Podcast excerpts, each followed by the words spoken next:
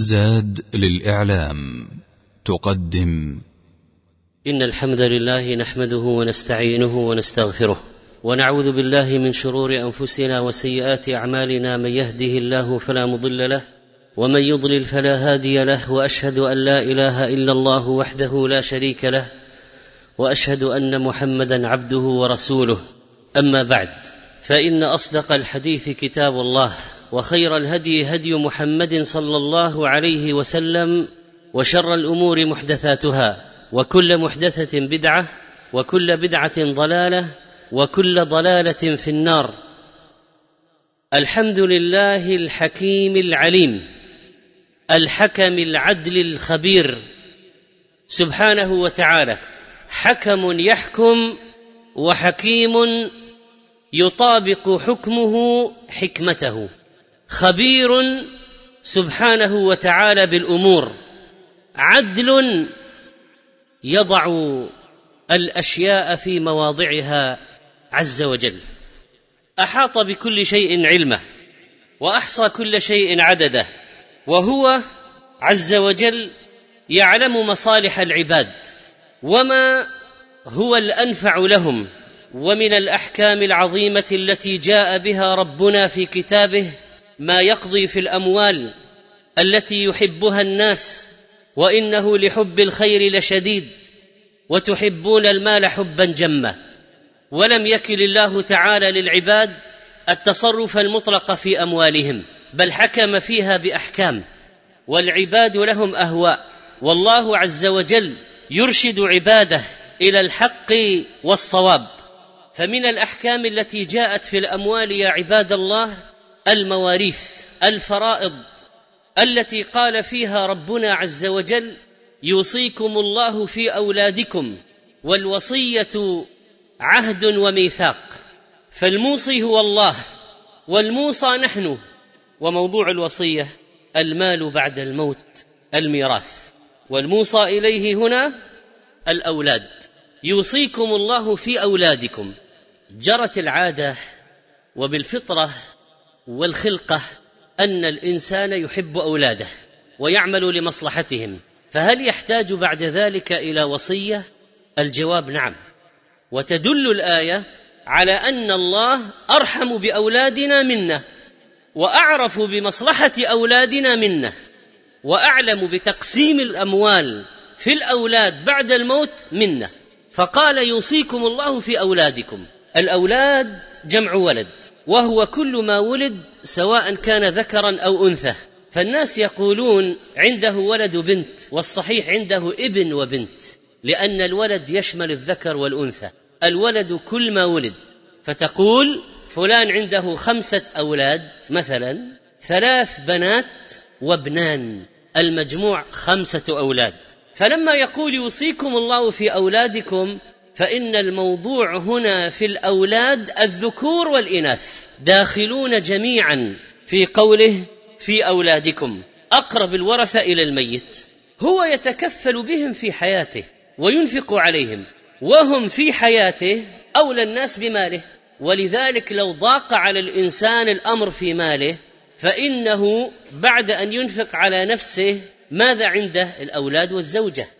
ويكون ما تفرع عنه أقرب من أصوله في النفقة. ولذلك لما كانوا أحق بماله في حياته كانوا أحق بماله بعد مماته. فبدأ بهم فقال يوصيكم الله في أولادكم. للذكر مثل حظ الأنثيين. اذا هناك قاعدة في الميراث هناك قانون وليست القضية فوضى. لا توكل للغرب ولا للشرق ولا لحكماء العالم ومفكريه وإنما مصدرها من الله فهو قانون إلهي. للذكر مثل حظ الأنثيين. قالوا هذا ظلم للمرأة أو ما قالوا؟ لا يهمنا. هذا حكم من الحكيم فوق الجميع. الشريعة يا عباد الله ما جاءت بالمساواة. وإنما جاءت بالعدل. وهذه قضية لا يعرفها كثير من الناس. ويضلون بسببها. يظنون أن الشريعة جاءت بالمساواة المطلقة. وهذا غير صحيح. الشريعة جاءت بالعدل. فساوت بين المتماثلين وفرقت بين المختلفين. فمثلا الشريعة لا تساوي بين المسلم والكافر. الذي يقول إن الله واحد مثل الذي يقول إن الله ثلاثة الذي يقول إن الله لا يحتاج إلى زوجه ولا إلى ولد فهو أحد صمد لم يلد ولم يولد. مثل الذي يقول إن له صاحبة مريم زوجة ولد عيسى الذي يقول إن الله غني قوي كريم. مثل الذي يقول إن الله فقير ونحن أغنياء مثل الذي يقول يد الله مغلولة غلت أيديهم ولعنوا بما قالوا. فلا يمكن أن تسوي الشريعة بين المسلم والكافر. كذلك ليس الذكر كالأنثى لا في الطبيعة ولا في الجسد ولا في العقل ولا في الخلقة ولا في العواطف. ولذلك جعلت الشريعة احكاما للذكور غير أحكام الإناث.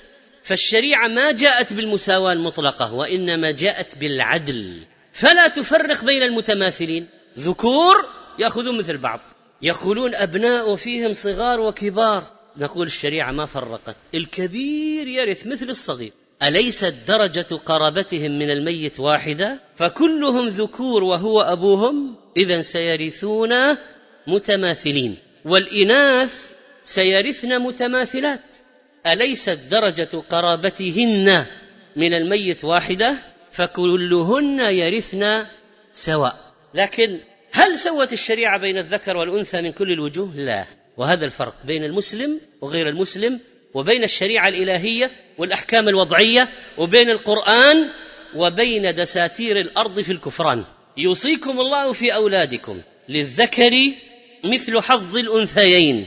سبحان الله الجاهلية لا تعطي الأنثى شيئا البتة وجاهليات أخرى تريد أن تعطيها مثل الذكر وشريعة الله وسط. لماذا؟ الأمر واضح. الرجل هو الذي ينفق الذكر والمرأة الأنثى ينفق عليها ولا تنفق غير مكلفة بالإنفاق. ولذلك لابد أن يكون نصيبه أكبر. الرجل هو الذي يدفع المهرة والمرأة هي التي تأخذه ولذلك كان نصيب الذكر أكبر. الرجل ملزم بالنفقه على أولاده أما الأم لا تنفق مع وجود الأب. الرجل هو الذي يعمل مكلف بالإنفاق فلا بد أن يكسب. المرأة تدير شؤون البيت فمن الذي يحتاج للعمل هنا؟ الذكر. فيحتاج إلى رأس مال ليعمل ويتاجر ويكسب ولذلك يشتري آلة حرفته أو رأس مال تجارته من هذه النقود. للذكر مثل حظ الأنثيين. فما للرجل ينتظر النقصان وما للمراه ينتظر الزيادة. ولذلك تبدأ البنت مع زوجها قبل الزواج مالها محدود. بعد الزواج يصبح لها مهر وذهب ونفقة ثم تأخذ وتجد أن كثيرا من النساء عندها ثروة في آخر حياتها. فمن طالب بالتسوية بين الذكور والإناث فهو ضال ولا ينكر هذا إلا من أعمى الله بصيرته لأن الله عز وجل حكيم وشرعه موافق مطابق للواقع لحاجة الناس للفطرة. للحكمة في مجريات الأمور. حتى الإخوة والأخوات. قال الله في آخر السورة وإن كانوا إخوة رجالا ونساء مات ميت ما له فروع ولا أصول لا أب وام ولا أولاد. لكن له إخوة وأخوات كيف يرثونه؟ قال عز وجل وإن كانوا إخوة رجالا ونساء فللذكر مثل حظ الأنثيين. القانون نفسه والحكم واحد. يبين الله لكم أن تضلوا. معناه الذي يحيد عن هذا القانون الإلهي ضال. يقول للذكر مثل حظ الأنثيين والإخوة والأخوات كذلك. للذكر مثل حظ الأنثيين. يبين الله لكم أن تضلوا. والله بكل شيء عليم.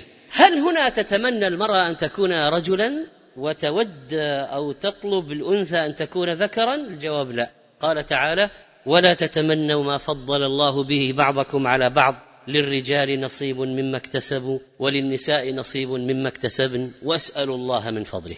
عباد الله من نظر في الشريعة عرف حكمة الشارع في هذا الأمر حين أعطيت المرأة نصف حظ الرجل لأن إعالة الأنثى فريضة على الذكر.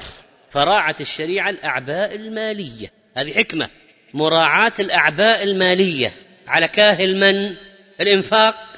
ثم قال عز وجل في آية المواريث فإن كن نساء فوق اثنتين فلهن ثلثا ما ترك. فإذا لو كان أولاد الميت إناث خلص. ما في ذكر. أولاد كلهن إناث. بنات ليس معهن ابن.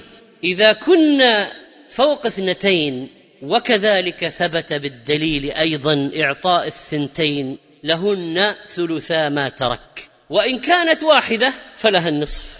فإذا لو ترك بنت تأخذ النصف. بنتين وأكثر لهن الثلثان. قانون من الله. أين يذهب الباقي؟ إلى العصبة. هناك ناس لهم علاقة بالميت. لا بد من مراعاتهم. هناك ذكور ألحقوا الفرائض بأهلها. فما أبقت الفرائض فلأولى رجل ذكر. هناك عصبة أولى. هؤلاء الذكور عليهم واجبات. ففي بعض حالات القتل يدفع الذكور الدية عن القاتل. في القتل الخطأ العاقل الذكور يدفعون ولذلك يأخذون في بعض الحالات في الميراث.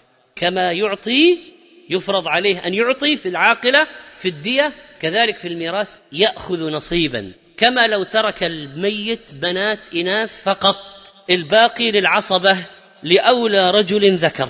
ثم قال تعالى ولأبويه لكل واحد منهما السدس مما ترك. لا يمكن أن ينسى الأبوان حقهما عظيم. ولذلك لو كان للميت أولاد فلا يترك الأبوان مع وجود الأولاد. فيرث كل من الأبوين السدس. وهنا نقول لأصحاب المساواة انظروا كيف عامل الأم مثل الأب وأعطى السدس للأب والسدس للأم. كلاهما الآن سواء في هذه الحالة. ولكن لو كان للميت إخوة أو أخ ماذا يكون وضع الوالدين؟ هذا إنسان مات ليس له أولاد وعنده أخ أو أكثر كيف يكون النصيب في هذه الحالة؟ قال تعالى فإن لم يكن له ولد وورثه أبواه فلأمه الثلث إذا لأبيه الثلثين هذا واضح. فإن كان له إخوة فلأمه السدس نزل نصيب الأم. إذا كان الميت ليس له أولاد وورثه أبواه للأم الثلث وللأب الثلثان إن كان للميت أخ واحد القسمة نفسها. إن كان للميت أكثر من أخ ما له أولاد وعنده أب وأم. فعند ذلك ينزل نصيب الأم من الثلث إلى السدس ويرث الأب الباقي. قال تعالى فإن كان له إخوة فلأمه السدس. لماذا نزل نصيب الأم وارتفع نصيب الأب مع أن الإخوة لا يرثون شيئا هنا سواء كان واحد أو أكثر؟ لأنه لما صار هناك أكثر من أخ للميت وما في أولاد للميت تعاظمت مسؤولية الأب في الإنفاق على الإخوة. فسينفق عليهم وسيزوجهم فهم أولاده إخوان الميت. هم أولاده. فارتفع نصيبه هنا وصار للأم السدس فقط. كل هذه التقسيمات قال تعالى من بعد وصية يوصي بها أو دين. تصدق الله علينا بثلث أموالنا بعد مماتنا. الأصل أن ما لنا حكم في أموالنا بعد الموت ولا سلطان عليها. ولكن تصدق الله علينا بثلث أموالنا بعد موتنا. نتصرف بها في حياتنا ونقول الثلث من مالي يصرف في كذا وكذا وصية. الربع الخمس كوصية الصديق الخمس. من بعد وصية يوصي بها الميت لابد أن تقضى الوصايا وتؤخذ ويعتنى بها فمن بدله بعدما سمعه فإنما إثمه على الذين يبدلونه. أو دين يعني الدين الذي على الميت لابد أن يقضى قبل الميراث. هذه حقوق العباد. ولا يمكن التفريط فيها. ثم أخبرنا تعالى عن علمه بعواقب الأمور وأنه أبصر منا بنا وبذريتنا وبورثتنا فقال آباؤكم وأبناؤكم لا تدرون أيهم أقرب لكم نفعة. يا أصحاب الأموال والتركات أنتم لا تعرفون من الوارث الأنفع لكم ومن هو الأكثر فائدة لكم سواء في الدنيا ببره وإحسانه أو في الآخرة بصلاحه ودعائه لكم والصدقه عنكم والعمره عنكم وأعمال البر لكم. فلو جعل الله لكم قسمة التركات لأعطيتم الولد الفلاني أكثر من الولد الفلاني ولحرمتم فلانا وورثتم فلانا ظنا منكم أن هذا أقرب نفعا لكم ولكن الله عز وجل أعلم. آباؤكم وأبناؤكم لا تدرون أيهم أقرب لكم نفعا فريضة من الله. هذا الكلام كله فريضة وحكم. وملزم ولا محيد عنه ولا خروج ولا يستطيع أي إنسان أن يجحده ولا أن يخالفه إلا إذا كان من أهل النار. إن الله كان عليما حكيما. عليم بالأنفع والأصلح. حكيم سبحانه وتعالى يعلم وضع الأمور في مواضعها. اللهم إنا نسألك الفقه في الدين والالتزام بحبلك المتين واتباع سنة نبيك الكريم صلى الله عليه وعلى آله وصحبه أجمعين. أقول قولي هذا وأستغفر الله لي ولكم فاستغفروه إنه هو الغفور الرحيم. الحمد لله العزيز الوهاب الكريم التواب الهادي إلى سبيل الحق والصواب. أشهد أن لا إله إلا هو العلي العظيم الغفور الرحيم. وأشهد أن محمدا عبد الله ورسوله النبي الكريم صلى الله عليه وعلى آله وذريته الطيبين وزوجاته الطاهرات العفيفات أمهات المؤمنين وعلى أصحابه الكرام الميامين وخلفائه الغر والتابعين لهم بإحسان إلى يوم الدين. عباد الله لم يترك ربنا أحدا إلا وبين حكمه ولم يترك شيئا إلا وفصل أمره. الأزواج والزوجات العلاقة الزوجية عظيمة. ماذا للطرفين ولكم نصف ما ترك أزواجكم. يا أيها الرجال إن لم يكن لهن ولد لا ذكر ولا أنثى لا منكم ولا من غيركم لا منك أيها الزوج ولا من زوج سابق ولا من زوج ليس لها ولد لا منك ولا من زوج سابق وماتت في عصمتك ترث أنت نصف ما تركته. فإن كان لهن ولد لابد أن يراعى وضع الولد. فلكم الربع مما تركنا والباقي للأقرب من ذوي الفروض. قال تعالى من بعد وصية يوصين بها أو دين تأكيدا على موضوع الوصية وكقضية الدين. ثم حدد تعالى نصيب الزوجة من تركة زوجها. ولهن الربع مما تركتم. يا أيها الأزواج إن لم يكن لكم ولد لا منها ولا من غيرها لا ذكر ولا أنثى فماذا لو طلق الرجل في مرض موته؟ مرض الموت هو المرض الخطير الذي يؤدي غالبا إلى الهلاك كالسرطان نسأل الله السلامة والعافية. أراد أن يحرمها. فطلقها في مرض الموت. فإنها ترث منه رغما عنه حتى لو خرجت من العدة. معاملة له بنقيض قصده. وهذه من قواعد الشريعة. ما لم تتزوج بعد العدة. فإذا تزوجت ومات لا يكون لها شيء. هذا لها الربع إذا مات زوجها ولم يكن له ولد فإن كان لكم ولد فلهن الثمن مما تركتم. للزوجة الثمن إن كان للميت للزوج أولاد. فماذا لو كان له أكثر من زوجة؟ تأخذ كل واحدة ثمن أو يتقاسمن الثمن. ولو ما كان له أولاد تأخذ كل واحدة الربع أو يتقاسمن الربع. لو كانت كل واحدة تأخذ الربع وعنده أربع زوجات أخذنا الميراث كله. فماذا يبقى لأبويه مثلا؟ ماذا يبقى للعصبه الآخرين ولذلك يتقاسمن الربعه الزوجات الأربع أو الثلاث أو الثنتان أو الواحدة وكذلك يتقاسمن الثمنه الثمن إذا كان له أولاد. أيضا من بعد وصية توصون بها أو دين. هناك حالات لا أصول ولا فروع يموت الرجل كلالة. الميت الذي يموت من غير ولد ولا والد لا أب ولا أم ولا جد ولا جدة ولا ابن ولا بنت ولا حفيد ولا حفيدة كلاله خاليا من الأصول والفروع. هل تركه ربنا؟ لا بين حكمه. وإن كان رجل يورث كلالة أو امرأة ماتت أيضا كلاله. عنده حواشي لا أصول ولا فروع لكن حواشي إخوة أخوات مثلا. وله أخ أو أخت من الأم كما بينت الأدلة الأخرى. فلكل واحد منهما السدس من غير تفضيل للذكر على الأنثى. هذه حالة أخرى تستوي فيها المرأة مع الرجل والذكر مع الأنثى في الميراث وهي الإخوة والأخوات لأم. إذا كان الميت كلالة وترك إخوة وأخوات من الأم لكل أخ وأخت من الأم لكل واحد منهما السدس. فإن كانوا أكثر من ذلك فهم شركاء في الثلث. شركاء يتقاسمون الثلث بالسوية فنصيب الإخوة لأم لا يزيد عن الثلث مهما كثر عددهم. عباد الله هذا علم الفرائض علم عظيم. والله عز وجل لما ختم الآية قال وصية من الله في أحكام المواريث. والله عليم حليم. وقال تلك حدود الله. ولذلك ينبغي علينا أن نتعلم هذه الأحكام وأن لا ينسى علم المواريث. وهو علم جميل لطيف. على الأقل نعرف آه، بعض أسسه وضوابطه. فمثلا لا يرث أحد من الحواشي مع وجود أصول الميت أو فروعه. إذا كان هناك أصول للميت أب أم جد جدة أو فروع أيضا أب ابن بنت لا يرث أحد من الحواشي شيئا. من الحواشي؟ الإخوة أو الأخوات الأعمام ونحوهم أولاد العم. من بعد وصية يوصى بها أو دين غير مضار. وأيضا فإن الله سبحانه وتعالى قد بين لنا في كتابه العظيم بين لنا الأنصبة أنصبة محددة. وهي سهلة جدا.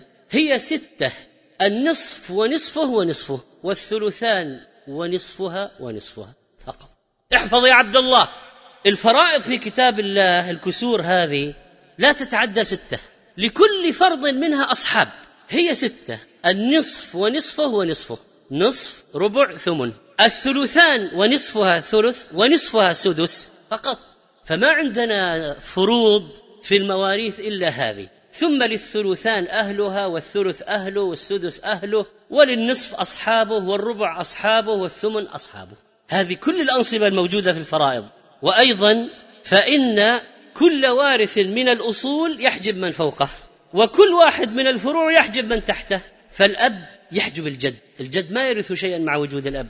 الإبن يحجب الحفيد الحفيد لا يرث شيئا مع وجود الإبن وهكذا. من القواعد كل من انفرد من الرجال أو النساء يحوز جميع المال.